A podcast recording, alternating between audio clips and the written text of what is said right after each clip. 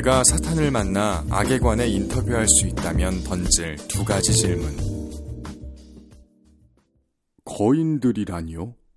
산초 판사가 물었다. 저기에 있는 저놈들 말이네. 주인은 대답했다. 기다란 팔을 가진 놈들 말이야. 이 레과나 되는 팔을 가진 놈들도 있군. 나리. 산초가 대답했다. 저기 보이는 것은 거인이 아닙니다요. 풍차입니다요. 팔로 보신 건 날개인데 바람의 힘으로 돌아서 방아를 움직이죠. 보아하니 돈키호테가 말했다. 자네는 이런 모험을 도통 모르는 모양이구먼. 저건 거인이야. 겁이 나면 저만치 물러나서 기도나 하게. 그동안 나는 저놈들과 지금껏 보지 못한 맹렬한 싸움을 벌일 테니까. 돈키호테 1부 8장 이 장면은 인류에게 수많은 생각할 거리를 던졌다. 그 중에는 악의 무리에 관한 해석의 여지도 분명하게 존재한다. 관점의 차이가 빚어내는 결과가 언뜻 가장 먼저 눈에 들어오겠지만 그렇게 치부해버리기엔 이 재기 넘치는 에피소드의 가치는 훨씬 무궁무진하다.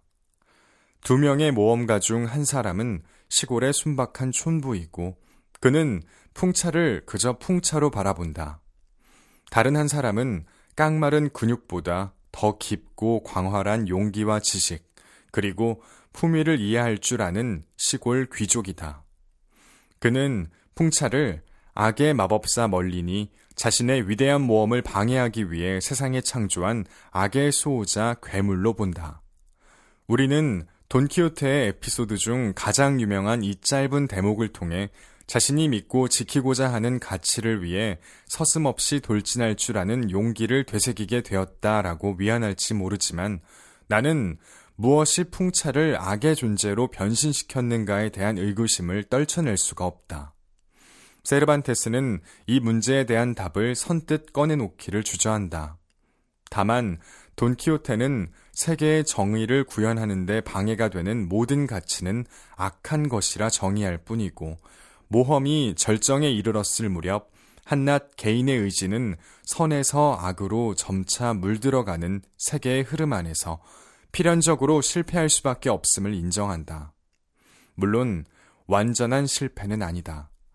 인류가 그에게서 배운 교훈은 그러므로 악이란 개인의 차원에서 다룰 수밖에 없고 이를 극복하거나 이것에 굴복하거나의 문제 역시 우리 안에서 출발해야 한다는 사실이다. 돈키호테는 보리수 그늘 아래서 악마의 꼬드김을 물리친 석가모니처럼 사탄의 유혹을 초연히 거부할 수 있는 일종의 성자이며 그래서인지 악이란 개인의 차원에서 그에겐 가장 큰 문제거리가 아니다. 악을 마주함에도 분별력 있게 행동할 줄 아는 힘의 동력은 어디에서 출발하는가? 악은 본래부터 선함을 구현하기 위해 세상에 태어난 자신의 숙명적 상대이기 때문 아니면 그것을 발 아래에 굴복시키지 않고서는 설명할 수 없는 자신의 기행에 타당성을 부여하기 위하여? 아니다. 악은 불가해한 것이다. 왜냐하면 오직 돈키호테의 머릿속에만 존재하기 때문이다. 그는 보고 싶은 것을 보고 보기 싫은 것을 거부할 줄 아는 전능함을 가졌다. 이 모든 것이 기사도 소설을 너무나도 많이 읽은 때문이라고 그 누가 확신할 수 있겠는가? 사탄이여. 정령 악은 우리의 안과 밖 어디에서 기인하는 것인가? 본래부터 존재했음에 거부할 수도 받아들일 수도 있는 것인가? 아니면 그저 만들어진 것에 불과한 것인가? 오, 형제들이여. 나는 말했다. 그대들은 온갖 모험을 겪은 후에 이제 세계의 서쪽 끝에 도달했소. 이미 여생이 얼마 남지 않은 그대들이 태양의 궤도를 따라 사람이 살지 않는 세상을 탐색하는 체험을 거부하지 않으리라 믿소. 그대들의 타고난 근본을 생각하시오. 그대들은 짐승 같은 삶을 살기 위해 태어나지 않았소. 고결함을 따르고 삶을 구하기 위해 태어난 것이요. 신곡 지옥편 제26곡 율리시스는 세상의 끝에서 곧 재앙을 맞이할 운명의 부하들에게 마지막 연설을 한다. 우리는 이러한 율리시스에게 유죄를 선고하라 요구해야 할지도 모르겠다. 왜냐하면 그의 말은 자기 이익만 도모할 뿐 도덕적인 의무와는 무관한 영웅적인 모험을 찬미할 따름일 뿐이니까 말이다. 단테는 율리시스의 열정을 비관적이고 무모하게 그리는 듯 하지만 그가 거짓말을 일삼은 무리에 둘러싸인 채 지옥 깊은 곳에 유배되는 순간이 사실 율리시스 모험과 인생 절정을 맞이하는 순간이다. 보르에스는 이에 대해 절정의 순간은 금지되고 불가능한 것을 알고자 하는 고결하면서도 대담한 것이라는 말로 옹호한다. 단테가 율리시스를 자기 자신으로 삼았다면 율리시스는 곧 프로메테우스이고 신에 의해 징벌받는 악의 무리로 정의할 수 있다. 그리고 재미있게도 우리는 이러한 악의 무리들의 무한한 매력을 느낀다. 이탈리아의 비평가 베네데토 크로체는 그 나이에 어느 누구도 단테만큼 알 수 있는 모든 것을 알고 싶어 하는 열정에 사로잡힌 사람은 없었다라고 평가했는데 사실 단테만큼 알고자 하는 욕망에 철저히 응했던 이들은 모두 연옥에서 무한함 앞에 초라한 자신의 단면들을 후회하며 몸부림치고 있지 않은가. 단테는 베아트리체를 만나 이 앞에 서는 자 모든 희망을 버리라 윽박지르는 지옥의 문을 한껏 비웃으며 지상으로 빠져나온다.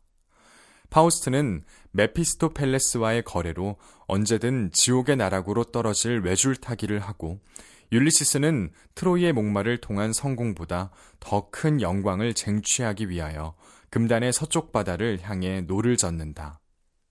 단테는 어쨌거나 다시 연옥으로 들어갈 운명인 셈이다. 당신에게 솔직한 대답을 듣고 싶다. 변비 걸린 공무원처럼 말하는 밀턴의 실낙원 속 신과 말을 섞느니 디킨스의 올리버 트위스트의 악독한 페이긴이나 에밀리 브론테의 폭풍의 언덕 속 광기 어린 히스클리프를 만나 한잔하는 쪽이 낫지 않겠나? 사람들은 누구나 악한 에게 매력을 느낀다.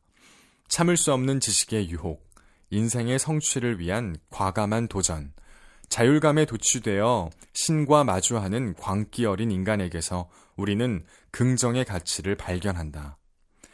우리가 동경하는 이는 권위를 조롱하는 사람이지 사람의 사지를 찍거나 전기 의자에 앉혀 사지를 불태우는 원리주의자가 아니다.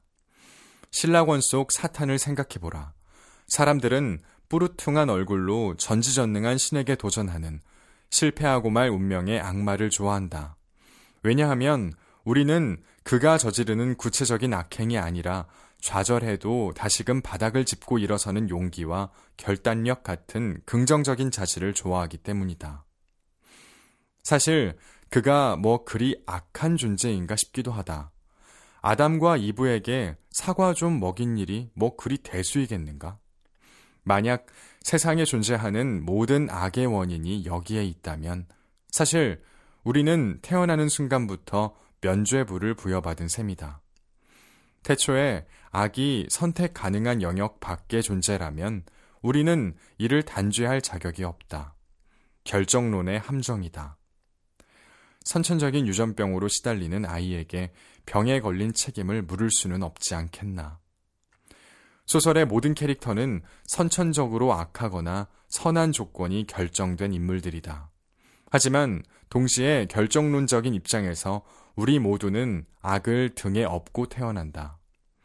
엑소시스트의 악마에 홀린 소녀를 우리는 두려워하고 혐오해야 하는가? 아니면 연민해야 하는가? 악한 존재의 매력을 느끼는 것은 또 다른 악을 낳는 씨앗이 되는가? 사탄이여, 애초에 악의 뿌리는 어디에 있길래 우리를 이토록 모호한 구렁텅이 속으로 밀어넣고 반신반의하게 만드는 것인가? 악이라는 단어는 사흘 밤낮을 끌고 이어지는 논쟁을 일단락 짓는 말이며 동시에 더는 문제 제기를 할 수 없게 만드는 압도적인 힘을 가진 단어다. 여기에 깔려 있는 논리는 단순하고 명징하다. 설명할 수 있는 인간의 행위는 악일 수 없고 악한 인간의 행위는 왈가왈부할 수 없다. 저자에 의하면 목적을 달성하기 위해 몇몇 잔인한 방법을 쓴 사실이 있는 아일랜드 공화국군에게는 신중한 고려를 거친 정치적 목적이라는 것이 분명히 있었다. 그럼에도 영국의 몇몇 매체들은 그들을 정신병자로 그리려 애썼다. 괴물이며 그들의 행동에는 아무런 논리가 없어야 한다는 것이 매체들의 의도였다. 하지만 이미 우리 모두가 알고 있듯 그들은 모두 인간이다. 안드로메다의 저 반대편 베가 혹성에 사는 나메크 성인들에게 이러한 행위는 일상 다반사일 수 있겠지만 천진한 얼굴로 유아를 살해한 소년에 대해 조사하는 와중 그가 매우 심각한 가정폭력과 불화에 시달렸고 알코올 중독 아버지와 우울증에 걸린 어머니 사이에서 평생토록 무관심의 대상이었다는 사실이 밝혀졌을 때 사회가 이 소년의 악행을 그럴 만한 원인이 있기 때문으로 해석했다고 생각해 보자. 위에 따르자면 이는 설명할 수 있는 인간의 행위이므로 악이 아니다. 반대로 아이에게 선천적으로 악의 성질이 내재되어 있던 까닭으로 이러한 비참한 결과가 도래했다고 생각해 보자. 이는 어떠한 물건이 이유 없이 노란색이듯 어떤 인간은 이유 없이 악하다는 논리를 따른다. 그저 악하기 때문에 악한 행동을 저지른다는 말이다. 이제 형언할 수 없으리만치 극악무도한 짓을 하도록 충동질하는 것은 사회의 조건이 아니라 성격이 되었다. 이제 아이를 도울 수 있는 방법은 세상에 존재하지 않는다. 근본적인 인간 개조는 마약상의 소굴을 털어내고 불법 도박업체의 기계를 망가뜨리는 일보다는 훨씬 어려운 일이니까. 테리 이글턴은 200페이지가 채 되지 않는 짧은 책에서 위의 질문들에 대해 명료한 대답을 내놓는다. 그의 논조는 확신에 차 있고 주저함이 없어서 마치 점심으로 무엇을 먹을지를 묻는 질문에 구미에 당기는 음식을 꺼내놓듯 쉬워 보이지만 사실 그는 평생에 걸쳐 이 문제에 대한 답을 찾았다.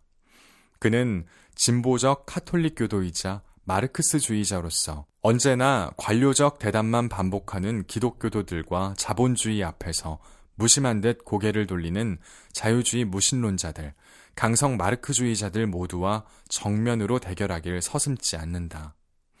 그렇다고 이 책이 지나치게 무겁고 깊은 주제를 다양한 방식으로 논의하는 바람에 엄숙함과 진지함의 늪에 빠져 당신을 지레 겁먹게 만들 것이라는 걱정은 하지 않아도 좋다. 우리는 인류 역사 그 어느 시대보다 악을 가장 가까이 곁에 둔 세대다. 모든 예술에서 악은 광휘를 바라고 테리 이글턴은 이를 포착하는데 무관심하지 않은 사람이니까. 신학에서 문학으로, 사회 범죄에서 심리학과 정신분석으로, 이웃집 아저씨에서 히틀러나 무솔리니로 넘나드는 예시와 이야기들 사이에서 당신도 나처럼 문득 악마에게 던질 질문이 샘솟아 궁금함을 견딜 수 없게 될 테니까. 이 글은 테리 이글턴의 목소리를 군데군데 빌려 쓴 것임을 밝혀둡니다. 악, 테리 이글턴, 오수원 옮김, 임혜진,